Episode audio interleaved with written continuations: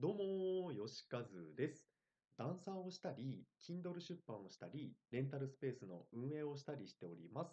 皆さんいかがお過ごしでしょうか、えー早速今日のテーマは、信頼できる人の3つの特徴というテーマでお話ししていこうかなと思います。あなたの身の回りに信頼できる人っていますかね？え私はですね、ありがたいことに、まあ、サラリーマン時代をはじめ、まあ、今の奥さんもそうなんですけども、信頼できる人で自分の身の回りを、まあ、囲まれてるんですよね。で、そういった時に、信頼できる人ってある共通点があったので、えーぜひそれについて話していこうかなと思います。えー結論言うと3つですね。1つ目、目を見て話す人。2つ目、言いにくいことを言える人。3つ目、興味を持って相手の話を聞ける人。この3つが共通して、信頼できる人の特徴かなと思います。え1つ目の目を見て話す人。これはですね、まあ単純に下心がなければ目が合いますよねって話なんですよね。で、中にはちょっと内気だったりとか、まあシャイだからちょっと目が合わせられないんですって人もいるかもしれないんですけども、厳しい言い方をすると、それってやっぱり自分が可愛いから、えー弱いから合わないんですよね。はい、ちょっと耳障りが悪いかもしれないんですけども。で、弱い人っていうのは、やっぱり信頼できるかっていうと、ある一定の厳しい状況になると、はっきり言って裏切ります。これはその人の人間性がダメなわけじゃなくて、弱いから裏切ってしまうんですよね。なので、強い人、強い人っていうのは絶対に目が合うので、一つ大きな特徴は、しっかり相手の目を見て話せるか。これは一つ大きな特徴かなと思います。そして二つ目、言いにくいことを言える人。これはですね、デメリットも含めて、相手のためを思って言えるかどうかっていう大きなですね、判断材料になるので、非常に大切かなと思います。まあ私もですね、えー営業マンを10年やってて、えー特にまサブマネージャーまでやらさせてもらった原因としては、ここにこだわってたんですよね。デメリットをしっかりお客さんに伝える。もうむしろメリットよりもデメリットの方を強調して言うみたいな。それぐらいがちょうどいいですね。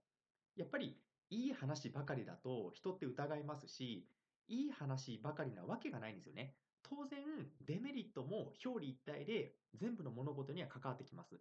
例えばケーキで言うと、美味しいっていうメリットもありますけど、太るっていうデメリットもありますよね。まあ、食べ過ぎると。まあ、このように、まあ、全部の物事に関しては、メリットとデメリットって絶対あるんですよね。なのに、メリットしか伝えない。相手に相手にとって、えー聞き障りのいいことしか伝えない。それって、さっきも言ったように、相手のことじゃなくて、自分のことしか考えてないから、そういったメリットばっかを伝えてしまうんですよね。なので、しっかり相手目線、信頼してもらうんだったら、相手にとって、えー聞き障りが悪いことでもしっかり伝えてあげる。これが信頼される2つ目の特徴かなと思います。で、最後3つ目。興味を持って相手の話を聞く人。これはですね、しっかりと相手の話を、えー興味を持って聞くと、建設的な会話になるんですね。そうなると、相手の求めたことに対して適切な回答をできる、回答を伝えることができるので、相手もまあうまくいく可能性が高いですよね。まあそういった感じで、あ、この人に相談したからうまくいったってことで信頼感につながります。なのでしっかり相手の話を聞いて、相手の悩みに寄り添って適切な回答をしていく。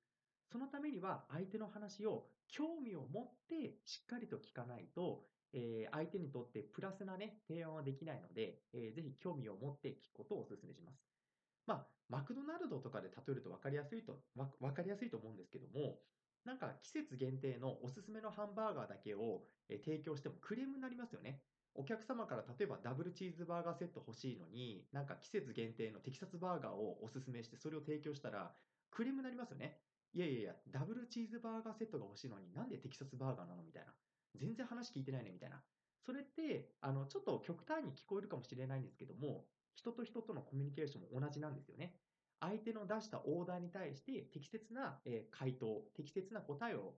用意して、相手にプレゼントしてあげる。まあ、こういった形で信頼関係を積み上げていくと、えあなたもですね、あ、この人に聞けば、ね、興味持って話も聞いてくれるし、え回答も適切だから、またこの人に相談しようみたいな。そういった感じでですね、信頼関係が積み上がっていくので、ぜひ試してやってみてください。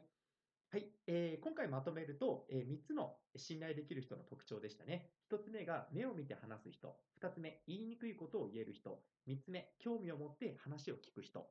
今の時代はですね、信頼関係、人と人とのつながりが一番大事な時代になってきているので、ぜひですね、私も自分の戒めをえー含めてこの収録をしてますので、えーぜひ信頼できる人に、えーなっていきましょう。はい、えー今回の配信は以上になります。えーこのラジオでは、えー自分の人生を歩むをテーマに、時間の問題、お金の問題、えー自己啓発に至るまで配信してますので、えーぜひ隙間時間を、えーデザインしてみてください。はい、えーそれでは、えー今回の配信は以上になります。また次回お会いしましょう。さよなら。